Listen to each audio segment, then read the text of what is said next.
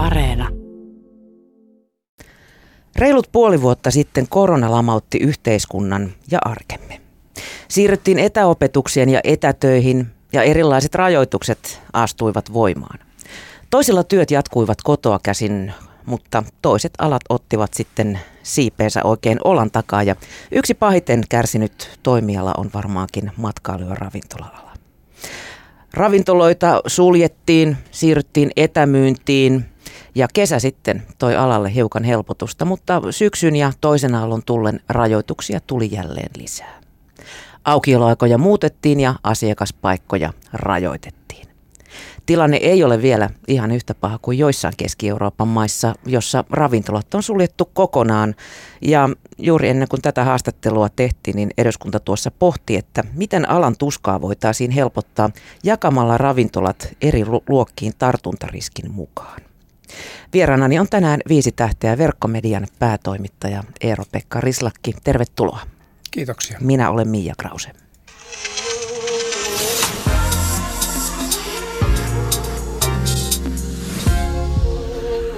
Yle Puhe.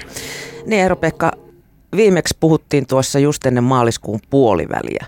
Menossa olivat silloin Helsingin messukeskuksessa gastromessut. Täysi vauhtia hulina päällä, eikä sitten aikaakaan, kun messulla pistettiin jo ovi kiinni ja ne keskeytettiin. Miltä tuo tilanne silloin näytti ja tuntui?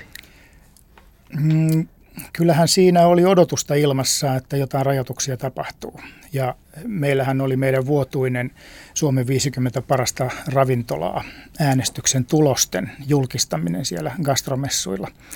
Ja e, ky, ihmisiä oli vaikka kuinka paljon ja kaikista näkyy se, että, että semmoista hermostuneisuutta on, että saas nähdä, että pitkän, pitkän matkalaiset, jotka oli tullut jostain päin Suomea, siis ravintoloitsijat ja kokit ja niin edelleen, niin kyllä heillä oli vähän semmoinen, että kyllä tämä pääkaupunki tarjoaa heille nyt varmaan sitten koronan tuliaiseksi, mutta, mutta onneksi näin ei koskaan tapahtunut. Ja seuraavana päivänä hän sitten messut suljettiin. Mm. Et meni vähän viime tinkaan. Tuliko se yllätyksenä sitten kuitenkin, jos ajattelee niin kuin nyt tilannetta puoli vuotta, yli puoli vuotta tuon jälkeen, niin jos silloin olisi puhuttu, missä nyt mennään, niin olisiko pidetty tuomiopäivän pasunana? Varmasti, jos siihen aikaan olisi seurannut vain kotimaan media, mutta kun on pienestä asti oppinut sen, että pitää seurata vähän maailmaakin, niin kun tiesi sen, miten Aasiassa aalto oli pyyhkinyt ja miten jo siinä vaiheessa sitten Italia ja Espanja, mitä siellä oli menossa, niin kyllähän sitä osasi odottaa, että kun kerran pandemiasta on kysymys, niin se ei ole nationalistinen projekti, vaan se on pandemia nimensä mukaisesti, eli pyyhkii yli planeetan. Ja kyllä sitä osasi odottaa, että tulee aivan varmasti rajoituksia. Se, että missä aikataulussa ne tulee, niin sitähän ei ihan voinut tietää. Mm. Mikä tuo tilanne ravintolakentällä tällä hetkellä on? Kuinka paljon jengi on joutunut kilometritehtaalle tai lomautuksiin? Tai kuinka paljon on tullut konkursseja? Ymmärtääkseni konkkia ei ole niin hirveästi vielä tullut. Mm, jos aloitetaan konkursseista, niin sehän johtuu siitä, että, että on säädetty, mä en tiedä onko se laki vai asetus, mutta et verottaja, joka on ehkä kaikkein hanakain vetämään yhtiöitä konkurssiin, niin tämän kuun viimeiseen päivään asti niin on esto päällä. Eli e, on tiedossa kyllä jo, että tuhannet ja tuhannet yritykset on myöhässä e, erinäköisten maksujen niin erissä – joka tarkoittaa sitä, että jos tätä asetusta, tai onko se sitten laki, jos ei sitä jatketa, niin verottaja aktivoituu heti ensimmäinen päivä marraskuusta lähtien. Sitten alkaa rytiseen. Sitten alkaa tämä kumuloitunut Sitten alkaa homma. kumuloitunut mm. homma, kyllä. Ja sama koskee vakuutusyhtiöitä ja varmasti kiinteistö, kiinteistövuokraajia ja niin edelleen. Eli siellä on pystyssä keväältä jo kaikenlaista. Ja e, nyt kesä paikkas vähän sen mutta tämä syksy on taas tuonut, tuonut asiakaskadon ja rajoitukset niin, että aika valmista siellä, siellä tulee olemaan niin tuhansien ja tuhansien yritysten osalta. Ja tällä hetkellä jo niin noin parikymmentä tuhatta ravintolatyöntekijää niin on joko lomautettuna tai irtisanottuna. Ja se tulee kasvamaan radikaalisti. Niin, alahan työllistää kuitenkin sellaista 93 000 matkailuravintolaa. Mm, kokonaisuutena voidaan puhua 85-90 000 pelkät mm. ravintolat, eli kaikki nämä variaatiot, mitä, mitä ravintolaksi lasketaan. Ja sitten kun pannaan matkailu ja hotellit siihen päälle, niin ollaan jossain 140 000. Aika isosta porukasta puhutaan. Aika isosta porukasta, että se on, se on aika monta kaipolaa. Öm, millä tavalla toi kesä sitten, auttoiko se yhtään ravintola-alaa niin kuin varautumaan tähän syksyyn? Kuitenkin oli tiedossa, että se toinen aalto sieltä todennäköisesti tupsahtaa.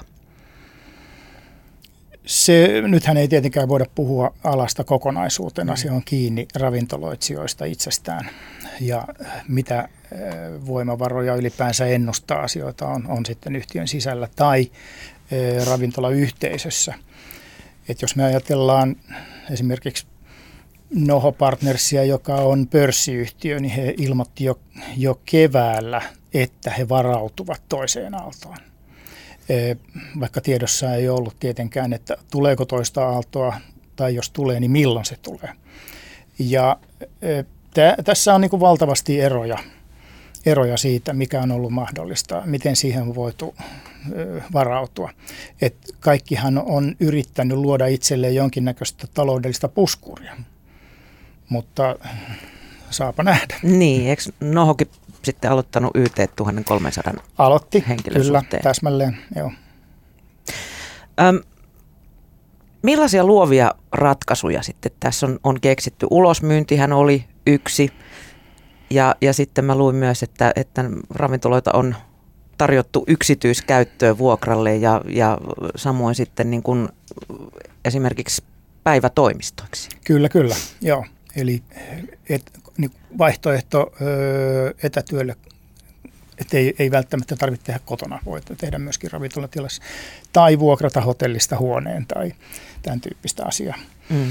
Ja, ja ö, kun mä olen aina sanonut, että ravintola on tuhannen yksityiskohdan summa, että siellä ei ole vaan se ruoka, eikä siellä ole vaan se juoma. Siellä on sisustus, siellä on valaistus, siellä on musiikki, siellä on, on värimaailma, siellä on ö, palvelu, siellä on loputon määrä yksityiskohtia. Ja ö, niitä kun rupeaa sitten sinksaamaan uuteen järjestykseen sitä palapeliä, niin siitä syntyy sitten aina uusia konsepteja. Ja aikanaan viidessä tähdessä tehtiin eh, lukijakysely ja silloin jostain kumman syystä hiffasin kysyä myöskin kysymyspatteristossa sitä, että, että miten alan ihmiset mieltää, mihin toimialaan he mieltävät kuuluvansa. Ja 73 prosenttia ruksas vaihtoehdon luovat alat. Ja eh, se avasi hirveästi uusia näkökulmia ravintola-alalle. Ja, ja, ja tota,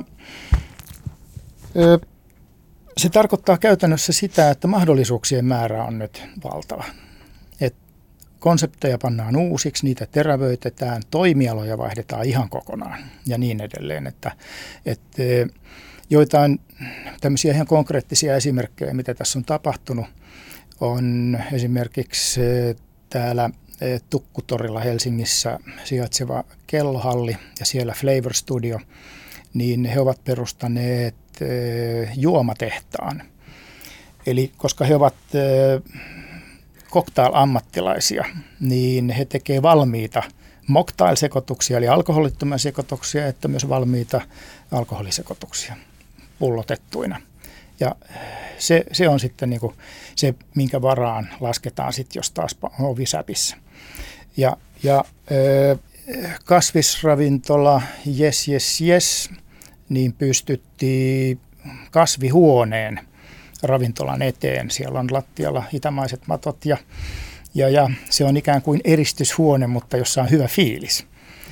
Ja, ja to, oletan, että, että sen, sen varaus määrät on sitä luokkaa, että siihen syntyy varmaan lisää kasvihuoneita.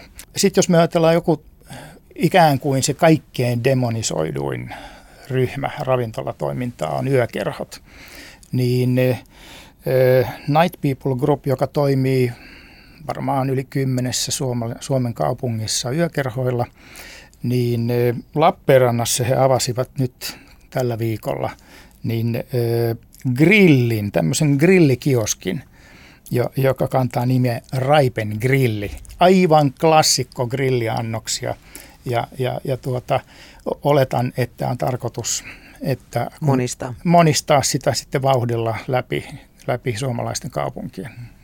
Eero-Pekka Rislakki, onko sun mielestä ravintola-ala tehnyt kaiken tarpeellisen? Olisiko jotain pitänyt tehdä toisin? On aika vaikea sysätä periaatteessa kaikkea vain ravintoloille. Et tässä on ilmassa ollut vähän semmoinen homma, että yksi toimiala on ollut ikään kuin se suuri symboli, jonka suitsimisella tämä homma on hoidettu. Ja samanaikaisesti on tiedossa, että, että uskonnolliset ö, kokoontumiset tai ö, urheilun ympärillä tapahtuvat asiat tai monenlaisia asioita, jotka, jotka niin kuin toimii aivan samalla tavalla todistettavasti linkoina tai, tai tartutusympäristöinä. Ja nyt on vaan jotenkin päätetty, että ravintolat on se juttu. Ja kun on heitetty ilmoille semmoista asiaa, että, että, että se on ikään kuin kiistaton tosiasia, että, että iltaelämä erityisesti on tämä vaarallinen asia, niin jostain kumman syystä meidän ministeriöllä tai THL virkamiehillä ei ole näyttää minkään näköistä statistiikkaa näistä asioista. Eli tehdään e, e, ikään kuin mielipiteitä heitetään tosiasioina ja sen mukaan sitten politiikkaa tehdään. Ja niin ymmärtääkseni dataa on kysytty, mutta sitä dataa on kysytty aivan loputtomiin ja vaikka kuinka monelta eri taholta, jotka on, mutta sitä dataa ei anneta. Johtuu todennäköisesti siitä, että sellaista dataa ei ole olemassa, johon ny- nykyinen politiikka perustuu. Ja pulmahan on se, että, että silloin kun rajoitustoimet käynnistettiin viime keväänä, niin silloinhan, silloinhan pääministeri Marin sanoi myöskin niin, että nyt ei ole politikoinnin aika, joka tarkoitti käytännössä sitä, että tiesi heti, että nyt tehdään politiikkaa. Ja varsinkin sosiaali- ja terveysministeriön virkamiehet, joille, joiden koko e, uraan perustunut ravintoloiden suitsimiseen, koska siellä on alkoholia. Se alkoholi määrittää tässä sen kaiken. Niin, että tämä on niin sellainen oikeastaan STMn alkoholipoliittinen kannanotto. No, siis kaikki merkit ja myös todisteet viittaa siihen, että siellä on ollut ihan oma agenda käynnissä. Ja tähän liittyy myös sitten tämä ministeriön tämmöinen hybridiohjelma, joka tehtiin toista aaltoa varten – niin siellä päätettiin jo, siis se on julkista tietoa, mm. kun sitä vaan viitsii hakea, niin siellä päätettiin jo elokuussa, että, että ravintolat tullaan, tullaan, ravintoloiden aukioloaikoja rajoitetaan, vaikka ei ollut tiedossa edes, että onko toista aaltoa. Mitä sitten pitäisi tehdä, että ravintola-alan rajoituksia ei kiristettäisi tämän enempää? Mennään kohta tähän tuoreempaan esitykseen. Sanotaan näin, että varmasti valtaosa ravintoloitsijoista ymmärtää sen, että nyt ei voi ajatella lyhytnäköisesti. Ei voi tehdä mitään sellaista, joka leimaa koko alan. Ja kyllähän me nyt sitten viime viikonloppuna ollaan nähty tällainen tämmöiset bileet Helsingissä, jossa sitten bileitten loppuhuipennus keräsi ihmiset yhteen – ja, ja ainakin kädet heilu, sitä en tiedä. Laulettiinko ja huudettiinko, mutta... Niin, että pisarat roiskuu. Niin, kyllä. Tämäkin muuten tämä mantra siitä, että, että alkoholi, huutaminen ja laulaminen kovan musiikin yli, niin sehän perustuu Espanjassa keväällä tehtyihin, tehtyihin havaintoihin, jotka perustuvat ulkoilmassa tapahtuviin asioihin. Ja, ja sekin oli ehdollistettu, ei siis faktisesti tutkittu, vaan mahdollisesti ja saattaa johtaa tartuntoihin. Niin, nyt oliko se eilen, kun tota, viimeksi mieltään osoittivat puhallinsoittajat, joiden toiminta on tässä rajoittamassa. Just niin, kyllä. Mitäs, Mit, mitäs siinä puhkut? Niin, torven. Miten tota, sun mielestä viranomaisten sitten pitäisi kohdella ravintola-alaa, että, että tasapuolisuus säilyisi? No jos tasapuolisuuden periaatetta ylipäänsä noudatettaisiin, niin silloinhan esimerkiksi perustuslakivaliokunnan ei olisi tarvinnut reagoida niin kuin se nyt reagoi. Sieltähän tuli aika Sieltä tuli noottia ja, ja se, siinähän ikään kuin todettiin se, että toista kertaa ainakaan tämän vuoden puolella meidän yli ei kävellä. Et silloin kun lausuntokierroksilla lakiesitykset on ja perustuslakivaliokunta sanoo, että tämä ei nyt mene perustuslain mukaan, niin yleensä siinä vaiheessa sitten homma korjataan. Ja keväällähän niin ei tapahtunut. Ja nyt oli kova yritys taas.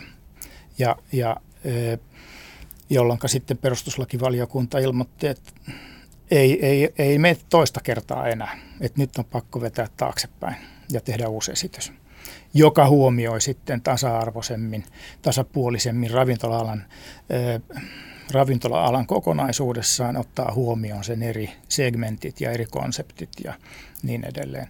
Mutta se, ei, se jäi vähän puolitiehen, koska äh, ei vielä olla äh, ikään kuin rinnastettavissa muihin aloihin, jossa näitä mahdollisia tartuntaketjuja syntyy, tartuntoja ja altistuksia syntyy. Mm. Mitä sä luulet, että, että vaatimukset ravintola-alalla tulevat sitten muuttumaan tällaisen rysäyksen myötä? Millaisia niin uusia vaatimuksia tämä koko alalle asettaa? Tämähän laittaa koko alan ihan uuteen asentoon. Et eh, ravintoloissa ja koko siis, jos me ajatellaan alkoholianniskelua ja myös ö, ruokatuotetta, niin ravintolathan on ollut tähänkin asti ihan niin kuin todella tiukan ja tarkan sääntelyn kohteena. Ja hygieniavaatimukset on ollut, ollut aivan tappiinsa. Et meillähän ei toteuteta niin kuin EU direktiivejä, vaan meillä on oma kansallinen lainsäädäntö siinä päällä vielä. Eli tämä niin kuin mallioppilasajattelu, että meillä on, on se hygieniapuoli viety todella pitkälle ja myöskin omavalvontajärjestelmät on viety tosi pitkälle.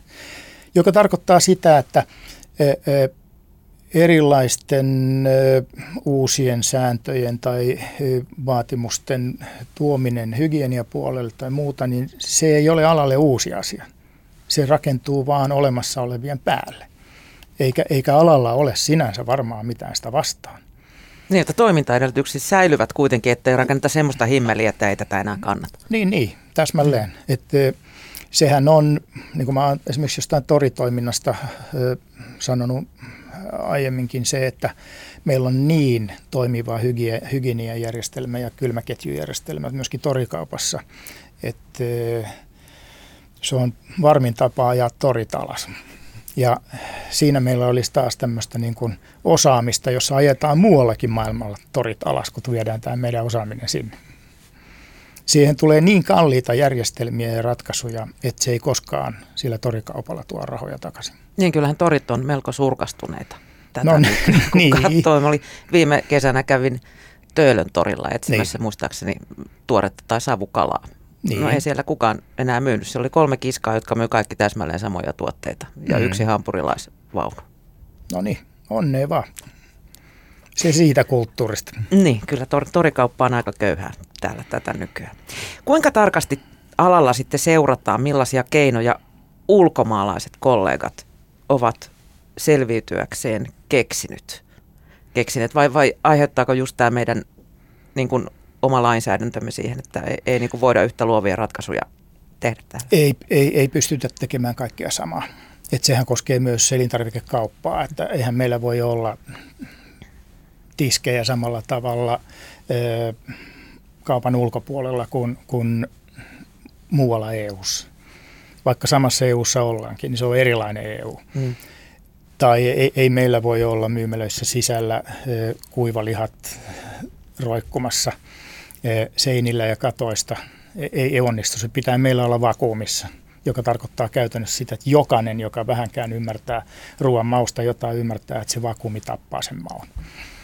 Ja niin edelleen, niin edelleen. Eli e, kun suomalaiset käy matkoilla muualla Euroopassa, ne on aina sille, että voi voi, kun täällä on keksitty näin kivoja juttuja. Miksi ei meillä koskaan?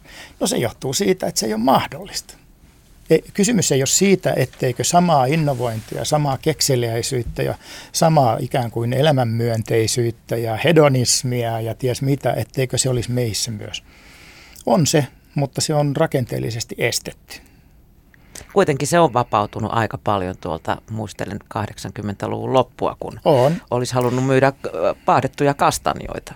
Se Niinpä. oli täysin mahdoton. Täsmälleen, just niin.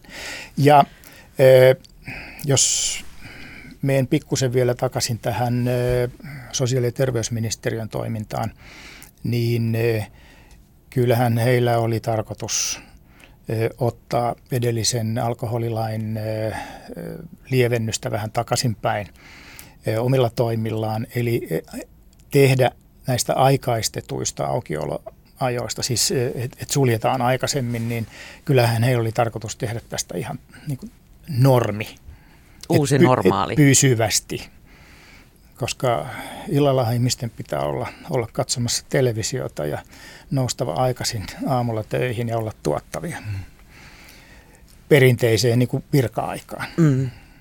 Ö, onko sitten ravintola-ala keksinyt ulkomailta uusia innovaatioita? Ravintola-alahan seuraa hyvin, hyvin tarkkaan, mitä maailmalla tapahtuu.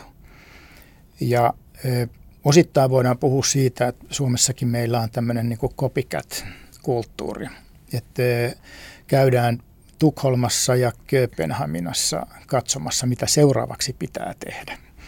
Ja, ja se, sehän tarkoittaa myöskin samalla sitä, että, että katse ei ole ollut kauheasti siinä, mitä meillä on omaa, meidän omaa perinnettä.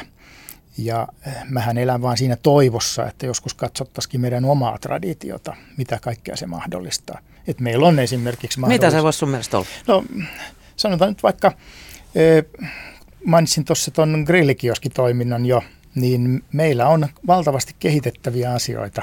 Et meillä on lihapiirakoissa niin kuin olemassa, keitinpiirakoissa meillä on olemassa valtavasti eh, tutkimattomia alueita. Meillä on on joku tämmöinen porilainenkin on itse asiassa, se on keinotekoisesti keksitty aikanaan. Mm. Ja nyt se on klassikko ja niin edelleen, niin edelleen. Me tunnetaan karjalaisesta piirakkakulttuurista, me tunnetaan Karjalan piirakka ja sen riisiversio. Ja se on meidän suomalaisuuden symboli ja voidaan sitten samalla kysyä, että no montako riisisatoa me saadaan Suomessa, kun se on niin suomalainen. Ja niin edelleen, että meillä on, meillä on että kun mä menen Pietariin, niin mä siellä ravintoloissa törmään karjalaiseen keittiöön ihan tosissaan. Täällä mä en törmää. Sitä ei saa edes Karjala-talossa. Siis mulla ei ole Karjalassa juuri. Mm. Ei, tämä ei ole, tämä ei ole niin tuommoista heimopuhetta, vaan, vaan, vaan niin toteaminen. Et, e, meillä on joku ihmeellinen kuvitelma siitä, että, että kun puhutaan, että mitä on suomalainen ruokakulttuuri, jota siis ravintolatkin koko ajan edustaa. Ne edustaa kulttuurisia arvoja samalla.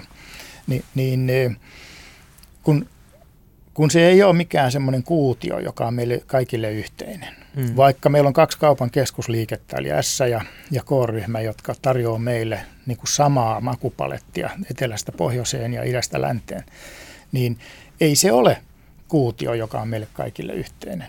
Meillä on, meillä on just se karjalainen puoli, meillä on Järvi-Suomi, meillä on rannikkoruotsalaiset, meillä on saaristohomma, meillä on Lappi – ja niin edelleen. Meillä on tuolla Pohjanmaan kuvioita, meillä on Kainuuta.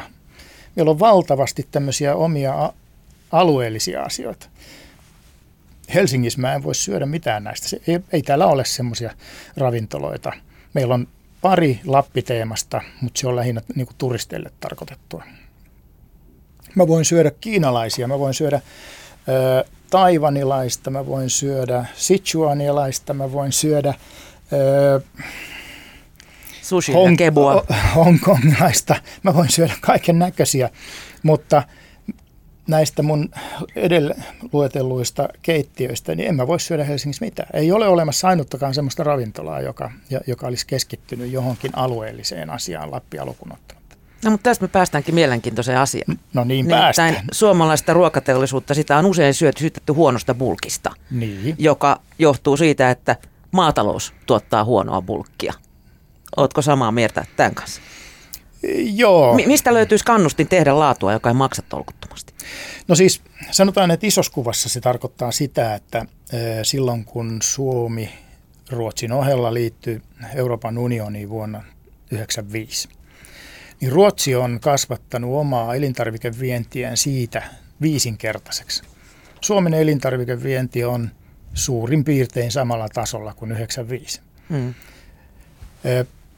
Eikö sitä viedä sitten niin kuin maailman No, ei- tilaa tilliä ja täältä? Mutta kun olisikin niin, mutta kun sitä bulkkia, mitä täällä tuotetaan, siis meillähän on siis neljä elintarviketeollisuusyritystä Suomessa, jotka tuottaa noin 75 prosenttia suomalaisten syömästä ruoasta Mm. kahden kaupan keskusliikkeen kautta. Ja EUn, EU-alueella niin ö, elintarviketeollisuus, niin siitä noin 98 prosenttia on pieniä yrityksiä. Eli se, siellä toteutuu näiden yritysten kautta myöskin paikalliset supermaut, nämä erikoisuudet. Eli meidän tämä koko rakenne on, on omituinen, että, että mä puhun työntövoimasta. Mm. Eli meillä on, meillä on MTK ja sitten sen apuorganisaatio, maa- ja metsätalousministeriö. Ja sitten keskitetysti on päätetty, mitä viljellään, keskitetysti päätetään, mitä tuetaan. Siis tuilla ohjataan tuotantoa. Ja sitten samanaikaisesti meillä on nämä neljä jättiteollisuusyritystä, jotka tuottaa tästä, tästä ö, sitten elintarvikkeita, niin se ei niin kuin nouse sieltä bulkista ylös. Meillä ei ole vietävää, koska sitä bulkkia tuotetaan muualla halvemmalla. Niin eihän siinä ole mitään muuta mahdollisuutta kuin erikoistua ja ruveta katsoa niin kuin meidän omaa kulttuuria, meidän omaa traditiota ja meidän omaa äh, ikään kuin tätä meidän melankoliavyöhykettä, millä me eletään. Että mitä täällä ylipäänsä on mahdollista tuottaa. Et meillähän on erittäin kiinnostavia ö, asioita, kuten joku kumina. Et maailman kuminasta kolmas osa tuotetaan Suomessa, mm. mutta se myydään tonnistoina ulos. Sen sijaan, että se olisi tu- tehty valmiiksi brändätyiksi tuotteiksi. Niin, Niin. mutta tämä karkaa vähän tuolta ravintoloista, mutta Joo, mennään Mu- sen takaisin, mutta tämä Mä keskustelu voin- täytyy mä voin. saakka. joo joo, Mä nimittäin haluan puhua myös, myös tästä äskeisen vaikutuksesta niin kuin ruoan arvostukseen Suomessa. niin. Siis lounasraflaan kun menee, niin eihän siellä niin kuin pahimmassa tapauksessa lounasbuffetissa edes puhuta ää, muusta kuin proteiinilisästä. Että tarjolla tämä, tämä laari tässä ja maksimissaan kaksi proteiinilisää per annos. No, tässähän me tullaan juuri, että meillä on pari asiaa, jotka määrittää meidän suhdetta ruokaan. Se on ensinnäkin hinta, sen pitää olla mahdollisimman edullista, ja toisekseen terveellisyys, eli sen pitää olla samalla sitten terveellistä. Maku ei ole se, mikä määrittää, tai se syömisen tilanne, että se sosiaalisuus, mikä liittyy syömiseen. Sekään ei määritä meillä. Meidän ei tarvitse mennä kuin Ruotsiin, niin siellä jo ö, ruoka on niin kuin sosiaalisen erottautumisen keino. Ja Tanskassa niitä kiinnosta terveellisyys pätkääkään. Mutta sen sijaan kattamisen kauneuteen ja tähän yhteisöllisyyteen siellä, siellä on ihan toisella tasolla. Eli jo Pohjoismaiden välillä on valtavia isoja eroja. Mm. Ja siis lounassetelihän on sinänsä kaunis niin kuin ajatus, mutta, mutta, Lounasseteli on- mutta se on johtanut surma. mun mielestä siihen, että, että kaikki tekee sitä kympin lounasta. Niin eikö, eikö se ole jotenkin myös vähän epäeettistä, että niin työssä käyvien lounaasta subventiota maksavat sitten veronmaksajat ja tämä valuu ravintoloille niin kympin lounaisiin? Niin, no siis periaatteessa niin kuin verotusjärjestelmä päättää sen, mitä ruoka saa maksaa. Ja sitten kun se on päätetty, että se on siellä kympin maastossa, niin kyllähän sen sitten tietää, että paljonko siellä voi raaka-aineisiin ö, ikään kuin... Niin, volyymi ei korvaa sitä. Niin, se ei. Eli, eli tota, onhan tämä aika omituinen. Siis tämä on semmoinen niin prosessiajattelu. Tämä on ja, si, ja siinä pääasiallinen homma on se, että, että miten siinä sillä kympissä, kympillä sitten toteutetaan tätä meidän ravintosuositusta. Mä sanoisin, että tämä on kuule kehdosta hautaan ajatus, kun se kehitys alkaa jo koulusta. No, täsmälleen. Miss, ei siellä enää oikeaa ruoan tekemistä no, ole, vaan, vaan muksut totutetaan mm. johonkin euron ruokaa, joka tulee tehtaalta. Niin. niin mitä sitä muuta oppisi edes ja siitä sitten suora siirtymä siihen louna, lounarisafkaan? Sehän on kouluruuan keskimääräinen hintahan on noin kolme euroa. Siitä on yksi euro palkkoja, toinen euro on, on tilaa ja laitteita ja sitten se kolmas euro on sitten se sisältö siinä lautasella. Kuka, kuka aikuinen suostuisi syömään tämmöistä? Joo, ei kyllä. Mutta mut itse järjestelmä, siis kouluruoka, niin sehän on ihan valtavan hieno, hieno sosiaalinen innovaatio, joka, joka mä väitän, että, että PISA-tutkimuksissa Suomi ei pärjää niin hyvin sen takia, että meillä olisi aivan ylivertainen opetusjärjestelmä. Ei, vaan se, että meillä on kouluruoka, joka tasaa sen, sen oppilaan ikään kuin energian saannin ja, ja, ja, ja monillahan se on jopa ainoa ateriapäivässä. Niin, mutta se takaa sen, että se opetuspäivä, se koulupäivä, niin se sujuu tasaisesti ja on, on vastaanottavainen. Mm. Se siitä pisasta. Onko siinä sitten sun mielestä joku ajatusvirhe vielä, että, että siis kun me ollaan nyt totuttu tähän kympin lounaaseen, mitä, mitä siis työssä käyvät ihmiset useimmiten syövät, niin sitten jos se vaikka tuplaisi sen hinnan ja sillä tekisi kunnon, kunnon safkaa, niin sitä pidetään jotenkin törkeän hintaisena, mutta sitten kolme seitsemän euron tuoppi on ihan ok. Nämä on tämmöisiä asioiden suhtauttamisia. Ja ja myöskin se, että minkä tyyppisen arvostussuhteen ruokaan tämä asia luo. Mutta miten sitä voisi kehittää, sitä meidän arvostusta ruokaa kohtaan? Kyllä mä... Ylipäätänsä niin kuin päästäisiin edes samalle tasolle kuin tuo länsinaapuri, eikä vaan niin kuin käydä hmm. täyttämässä massua sillä proteiinilisällä. Niin kauan aikaa, kun verotusjärjestelmä päättää sen, sen lounaan hinnan – siis käytännössä näinhän se menee, niin sitä arvostussuhdetta ei synny.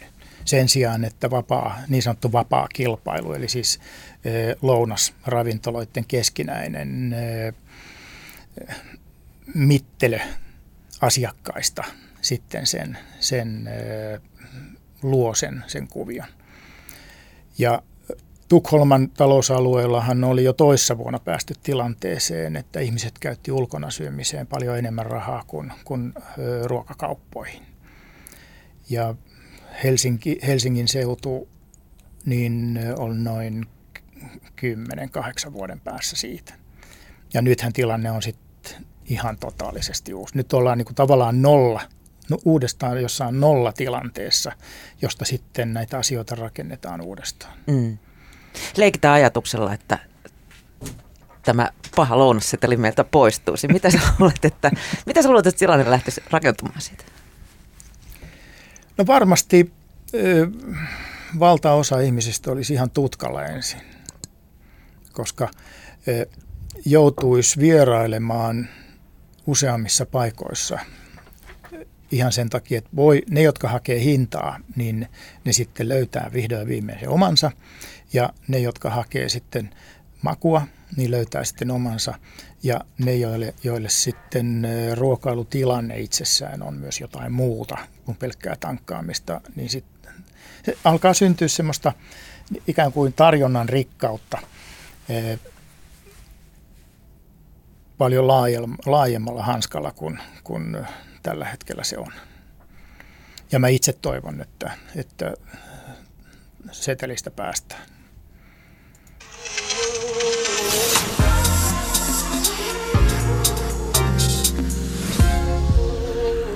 Yle Puhe. Tänään vieraanani on Viisi tähteä verkkomedian päätoimittaja Eero-Pekka Rislakki ja puhumme ravintoloalan tulevaisuudesta. Mitä tulee mahdollisesti koronan jälkeen olemaan. No tiistaina sitten eduskunnassa ratkottiin ravintola-alan ongelmia luokittelemalla, luokittelemalla ravintolat nyt sitten eri tyyppeihin. Ja yökerhot, baarit ja pubit, ne tulevat sitten valiokunnan mukaan tiukemman rajoituksen piiriin. Ja ruokaravintoloiden ja kahviloiden asiakasmäärää rajoitettaisiin sitten lievemmin. Ö, Uutisen mukaan yökerhojen, baarien ja pubien asiakasmäärää voidaan sosiaali- ja terveysvaliokunnan mietinnön mukaan rajoittaa puoleen normaalista. Ravintoloita ja kahviloita koskevat rajoitukset olisivat sitten lievempiä, enintään 25 prosenttia. Ja aukiolo, aukiolorajoitukset ne eivät koskisi bensa-asemien yhteydessä toimivia ravitsemusliikkeitä. Ja valiokunnan puheenjohtaja Markus Lohen mukaan tuo laki on määrä sitten saada voimaan marraskuun alusta. Miltä tämmöinen jaottelu sun mielestä, Eero-Pekka, kuulostaa? Se jää vielä vähän lyhyeksi. Johtuu siitä, että sitä näkökulmaa hallitsee nyt puhtaasti anniskelu. Ja meidän nykyinen lakihan ei ravintoloita jaottele millään tavalla. Kun on ravintola, niin se on ravintola. Ja, ja e, ainoa merkittävä seikka asiassa on juuri sitten anniskelu, joka tarkoittaa alkoholia. Ja e, kun tämä perustuslakivaliokunnan torppaama lakiesitys e, tuli, tuli eduskunnan käsittelyyn, niin silloin jo puhuttiin siitä, että pitäisi voida erotella ravintolat konseptit ja segmentit toisistaan paremmin. Mutta tietysti sosiaali- ja terveysministeriö on lähtenyt siitä, koska laki ei tunne tällaista asiaa, niin semmoista ei tarvitse silloin ottaa huomioon. Ja nythän se sitten ministeriö pakotettiin tekemään edes jonkinlaista erottelua tässä. Ja ainoa asia, mikä tällä hetkellä tästä pitäisi tavallaan niin kuin jatkaa, on se, että, että ravintolatyyppejä, ravintolatoimintaa perattaisiin vähän niin kuin täydellisemmin, että mitä ne on ne, ne konseptit. Että se ei ole pelkästään alkoholi, joka määrittää jälleen kerran koko tätä asiaa. Niin eh, tämä on semmoinen, semmoinen asia, joka... Ja siis eh, tämä, eh, nämä ravintolatyypit sinänsähän, ne on, se tieto on jo kerätty. Eli et, et, sosiaali- ja terveysministeriön alla toimivia niin kuin aluevalvontavirasto ja alkoholivalvontavirasto, molemmat niin anniskelun yhteydessä ne kysyy aina luvan, luvan hakijalta, että mikä se ravintolatyyppi on. Se tieto on siellä siis olemassa, mutta se ei ole ministeriön käytössä, koska sitä ei ole laissa. Ja tämä nyt on tätä tämmöistä niin virkamiesten märkä uni asetelma. Ja ja eh, jossa, et, et, harkintaa kyllä käytetään aina valvontaviranomaisten puolella e, loputtomiin, mutta sitten kun tullaan tämmöisiin oikeisiin tilanteisiin, e, jossa ravintoloita ei erotella toisistaan, niin sitten harkinta lakkaa ihan täysin. Mutta voiko tässä siis käydä teoriassa silleen, että sä ilmoitat, että olemme tämän tyyppinen ravintola ja sitten rietastellaankin ihan toisella tavalla todellisuudessa, jos ei sitä tietoa ole? Niin, no siis sehän tarkoittaa sitä, että järjestelmä, pitää luoda se järjestelmä ja valvontaahan on. Että kyllähän siitä sitten jää jumiin. Ja todennäköisesti valvonta tullaan myöskin järjestämään sillä tavoin, että siinä syntyy tulkintoja, jossa ravintoloitsijoita ruvetaan kiusaamaan siitä, että, että tämähän ei olekaan tätä kategoriaa, koska teillä soi musiikki niin eh, siitä tulee taas kuitenkin tulkintojen ja kiusanteon järjestelmä. Mm. Ei, ei, ei, tähän meillähän on tästä niin kuin koko Suomen itsenäisyyden ajalta niin kuin pitkä perinne, että harkinta on yhtä kuin kiusanteko. Millä tavalla sun mielestä sitten ruokaravintoloiden määrittely tulisi tehdä niin, ettei kilpailu vääristy? Koskaanhan tuskin saadaan kaikkia tyydyttävää ratkaisua aikaiseksi. Ei varmaan saadakaan. Eli se onkin jo sitten vaikeampi kysymys. Yökerhon tunnistaa aika helposti, mutta se, että mitä, miten sitten ruokaravintoloiden segmentointi tapahtuu, Että myytkö niin. irtonakkeja vai fine diningia? niin, täsmälleen. Ja myydäänkö mukaan ja, ja, ja onko tämä nyt sitten pikaruokaa, öö, onko siinä joku minuuttirajoitus vai milloin se on pikaruokaa. Että kyllähän, kyllähän fine diningissakin pystytään tekemään niin kuin sekuntikello kädessä, alittamaan McDonaldsin annoksen valmistuminen. Ei siinä ole mikään ongelma, mm. mutta että siinä se, just, siinä se just tulee. Ja se tarvitsee nyt sitten keskustelua. Että tästä on lähdettävä nyt keskustelu siitä, että mitä tämmöiset luokitukset tarkoittaa. Ja se tarkoittaa myös sitä, että kulttuuriset aspektit pitää ottaa mukaan. Mitä se tarkoittaa? No se tarkoittaa sitä, että jos mä kysyn sulta, että onko ruokakulttuuria, mm. niin mikä sun vastaus? Nyt Mu- sen, niin, sen, vastaus on. Niin, mm. täsmälleen. No niin, no silloin se tarkoittaa sitä, että meidän pitää pohtia myöskin näitä kulttuurisia merkityksiä, mitä asioilla on. Et onko ruo- toisille se on kulttuuria, toisille se on proteiinilisä. Niin, täsmälleen. Eli puhutaanko me silloin ikään kuin äh, korkeakulttuurista ja alemmista taiteista, niin eh, että on populaarikulttuuria, korkeakulttuuria ja niin edelleen. Että tämä asiahan on periaatteessa ratkottu 80-luvulta lähtien jo muilla kulttuurin osa-alueilla ja, ja eh, nyt sitten ruoka on ainoa kulttuurin osa-alue, jossa tätä keskustelua ei ole käyty ja jossa ei sen tyyppistä luokittelua tai, tai rajojen ylitystä tapahtunut että meillä on äärettömän vähän. Auta armias, kun sitä ruvetaan tekemään, niin, niin. siitä vasta niin mylly syntyy. No, täsmälleen, mutta syntyköön. Mun mielestä se on, se on hyödyllistä. Se, et, et, on ihan järjetöntä, että me ollaan semmoisessa tilanteessa, että on olemassa kulttuurin osa-alue, josta ei synny kulttuuripuhetta tai jossa ei synny niin kulttuurihierarkioita. Tässähän on taas se mahdollisuus, että alueellisesti tulee myös erilaisia rajoituksia. Mistä tauti on leviämisvaiheessa, niin siellä sitten lyödään tiukemmat säpit kuin muualla. Mm, miten suhtaudut tähän? No se on, Kohteleeko se tasapuolisesti?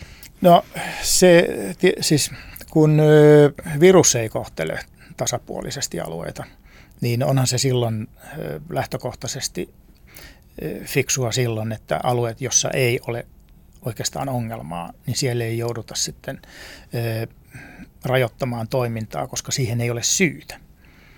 Niin onhan se sillä lailla, sillä lailla tietysti oikeudenmukaisempaa sillä tavoin.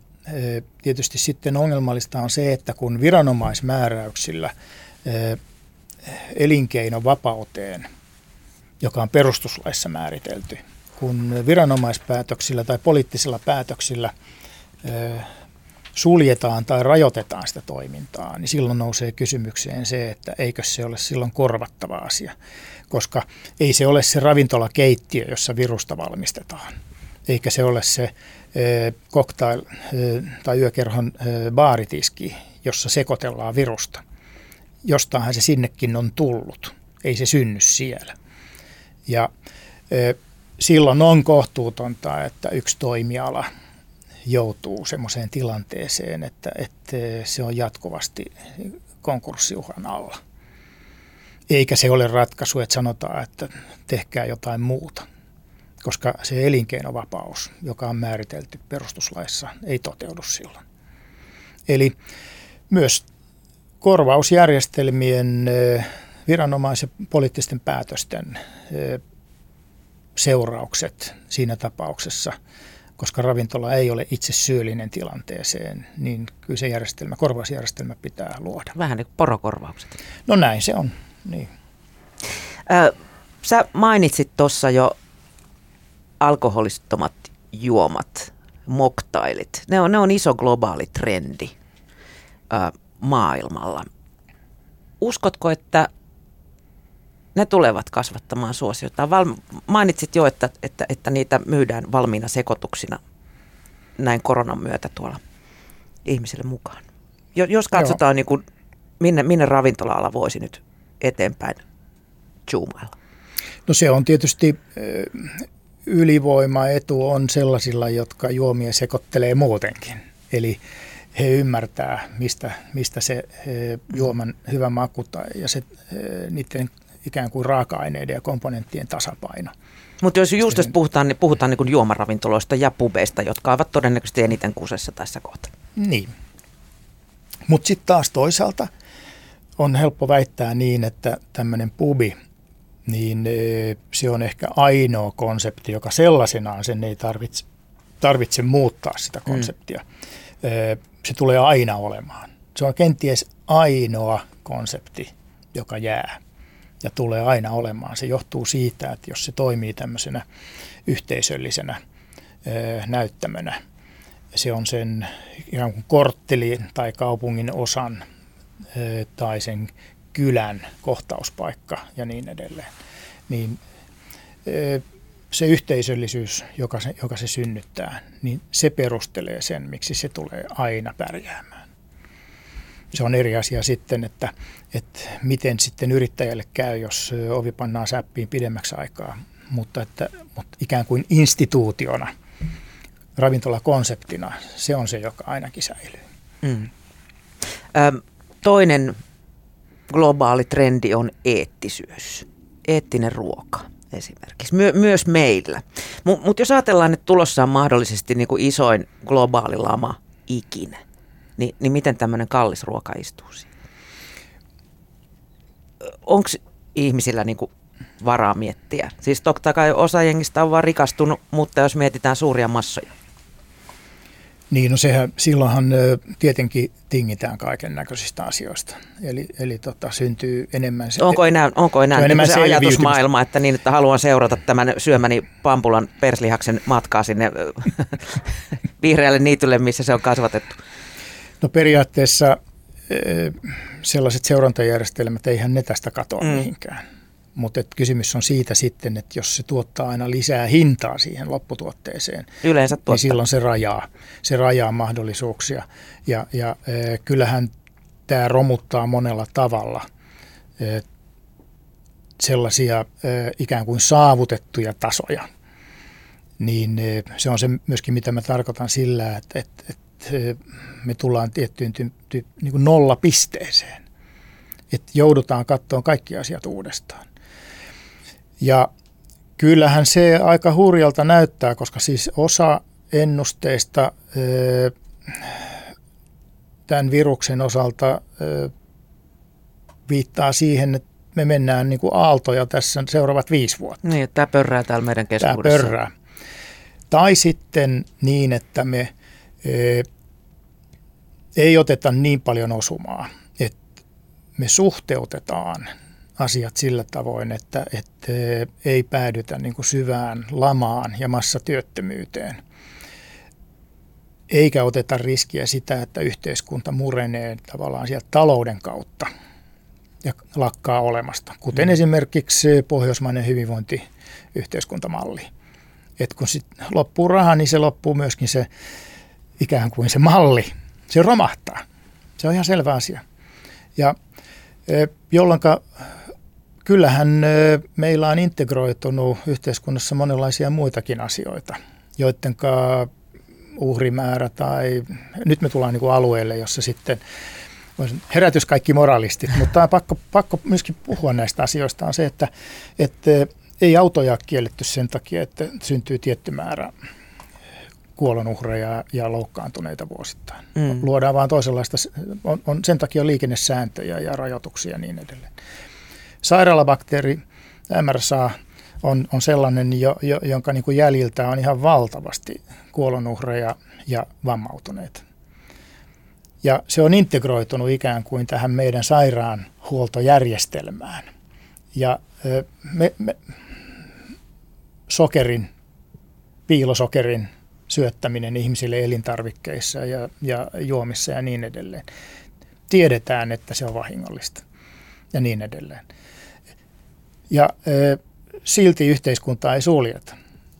Ö, HIViin on kuollut yli 30 miljoonaa ihmistä maailmalla tähän mennessä, eikä ole suljettu yhteiskunta. Yli 30 miljoonaa ja niin edelleen. Se on siis samaa virussukua kuin, kuin tämä nykyinen pandemiakin.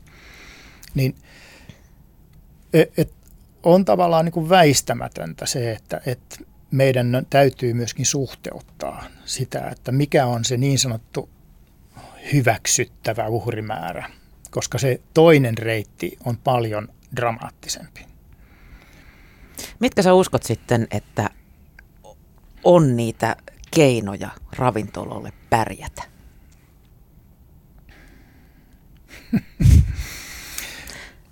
Jos mä tietäisin, jos, olet... jos mä tietäisin sen, niin mä perustaisin just nyt monta ravintolaa.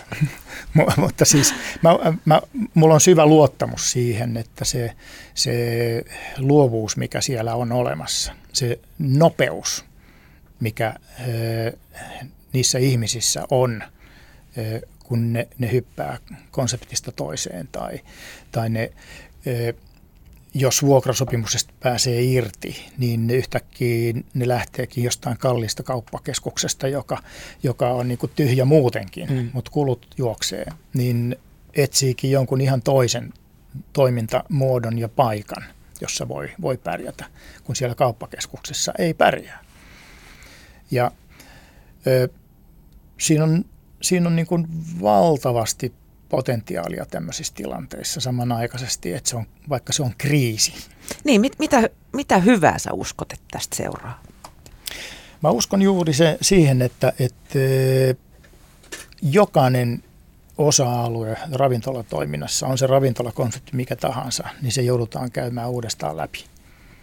Ja se asiakassuhde joudutaan käymään uudestaan läpi. Miten palauttaa luottamus siihen, että, että tänne on turvallista tulla ja meillä on turvallinen tuote. Ja äh, itse asiassa täällä sä olet eniten turvassa. Niin, siis se, se koeponnistaminen uudestaan ja tarkastelu koskaan huonoa tee. No näinhän se just on. Eero-Pekka Rislakki, mitkä näin viiden tähden päätoimittajana, millaiset viisi johtotähteä sinä ammattiveljille antaisit? Mitä kohti tässä tulisi nyt ravintoloitsijoiden suunnistaa? Millaisia neuvoja ne olisi? No ensinnäkin on se, että ei pidä niellä kaikkea sitä, mitä, mitä virkamiehet ja lainsäätäjät, poliitikot tässä nyt ympärillä pörrää, koska he hakee mahdollisimman helppoa symbolisia ratkaisuja, jotka tyydyttää, tyydyttää sitten ihmisiä, että mistä pidetään hyvää huolta, jotenka vedetään niin kuin päihin yhtä toimialaa. Eli kyseenalaistetaan sitä. Kyseenalaistetaan sitä jatkuvasti alati aamusta iltaan ja osoitetaan, että, että alaan voi luottaa ja, ja, öö, ja muistuttaa siitä, että senhän takia perustuslaki on olemassa, että kaikissa olosuhteissa se on se, jonka päällä tämä homma toimii. Eli tässä tapauksessa se on se elinkeinovapaus. Ja se on ihan, ihan niin kuin perusasioita. Siitä ei pidä luopua. Siitä on pidettävä kiinni. Sitten toinen asia on se, joka tietysti se ei, on, on niin oikeus työhön, joka koskee sitten henkilökuntaa tällä alalla. Et ei, ei se mene niin, että et ilmoitetaan vaan, että et nyt kun sä olet opiskellut alalle, niin sun pitää opiskella saman tien joku toinen, toinen niin kuin ammatti itsellesi. Et se on aivan niin kuin liian helppo väistöliike. Että mitäs valitsit väärin? Et, mitäs läksit? Niin? Mitäs läksit? Mm. Et, miksi halusit alalle, että kun ihmiset syö kolme kertaa päivässä, niin miksi halusit sille alalle, missä ne syö kolme kertaa päivässä? Niin, eli että ravintola-alan ja matkailualan työntekijät muistaa sen, että heillä on siis oikeasti oikeus työhön. Ja, se, ja täytyy velvoittaa myöskin poliitikot ja virkamiehet ottamaan sen huomioon. Ja sitten on tämä luovuus irti. Se on niinku, mistä mä, mihin mä oon viitannut jo monta kertaa. Ja se johtuu siitä, että mulla on niin suuri luottamus. Mulla on niin pitkä perspektiivi. Mulla on sieltä 80-luvun alusta lähtien niin mulla on perspektiivi siihen, että, että millaisissa olosuhteissa ja rajoituksissa ja luonnon olosuhteissa ja ties missä, niin eri yhteiskunnan suhdanteissa, niin miten se ala on kahlannut ja aina pärjännyt, niin se on ihan hämmästyttävää. Eli sitä boksin ulkopuolista ajattelua. Täsmälleen. Ja Ja sitten on näiden sen konseptien, ravintolan konseptien uudelleen punnintaa. Jos illallinen ei vedä, niin lopeta illalliset. Jos, jos se lounas vetää, niin keskity siihen. Keskity ulosmyyntiin, luo joku sellainen. Tee, siis kun mä tiedän sen, että, että market-puolella, niin siellä on iso kysyntä tällä hetkellä ravintoloiden valmisruoka-annoksille. Tähän hyppäsimme myös Finnairit mukaan. Niin, kyllä, täsmälleen. Niin, eli mulle kauppiat on valittanut sitä, että, että aika ihmeellistä, että tarjontaa on niin vähän. He ottais kyllä. Niin sillä puolella, eli se on sitä yhteistyökuvioa. Et, et, jos ajattelee niin, että täytyy mennä sinne, missä tällä hetkellä on mahdollista kohdata ihmisiä, niin nehän on marketit. Mm. Ja siellä on sitten grocerant-mahdollisuuksia, eli miten siellä voi olla, olla niin kuin bistro- tai ravintolatoimintaa tai viinibaaria tai jotain. Lainsäädäntö ei estä sitä, päinvastoin. Et se on kauppias yhteistyö tämmöisissä asioissa on, on, niin kuin, on, on yksi reitti. Ja varmasti tullaan näkemään tässä, tässä asiassa niin kuin paljon uusia konsepteja seuraavan vuoden sisään. Ja, ja, ja, ja sitten semmoinen asia, että alan ihmisten täytyy tehdä duunia sen eteen, että ne, ne niin edelleen pitää kiinni ammattiylpeydestä vaikka koko systeemi tällä hetkellä syyllistää ja demonisoi, demonisoi alaa, niin eh, ei muut, se on niinku sen tsempin pitäminen ylhäällä, että et, et se ammattiylpeys pysyy. Et kysymys ei ole siitä, etteikö ihmiset osaa sitä ammattiaan, vaan kysymys on nyt sellaisesta vihollisesta, joka ei ole pelkästään se virus, vaan se on, se on liian helppoja pisteitä hakevat poliitikot ja, ja sitten omi, omia poliittisia pelejään pelaavat virkamiehet. Eli tässä on siis kolme vihollista alalla ja sillä, se, se on niin murskaava se asetelma, että siinä helposti mitätöi sekä itsensä että alan merkityksen, mutta mut, mut niin ei saa käydä. Eli sitä kohti, että sitä ylpeyttä, sitä pitää, että ikään kuin se respect. Se Kiitos. on se juttu.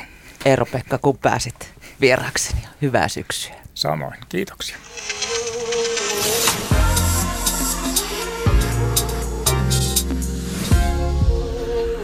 Yle Puhe.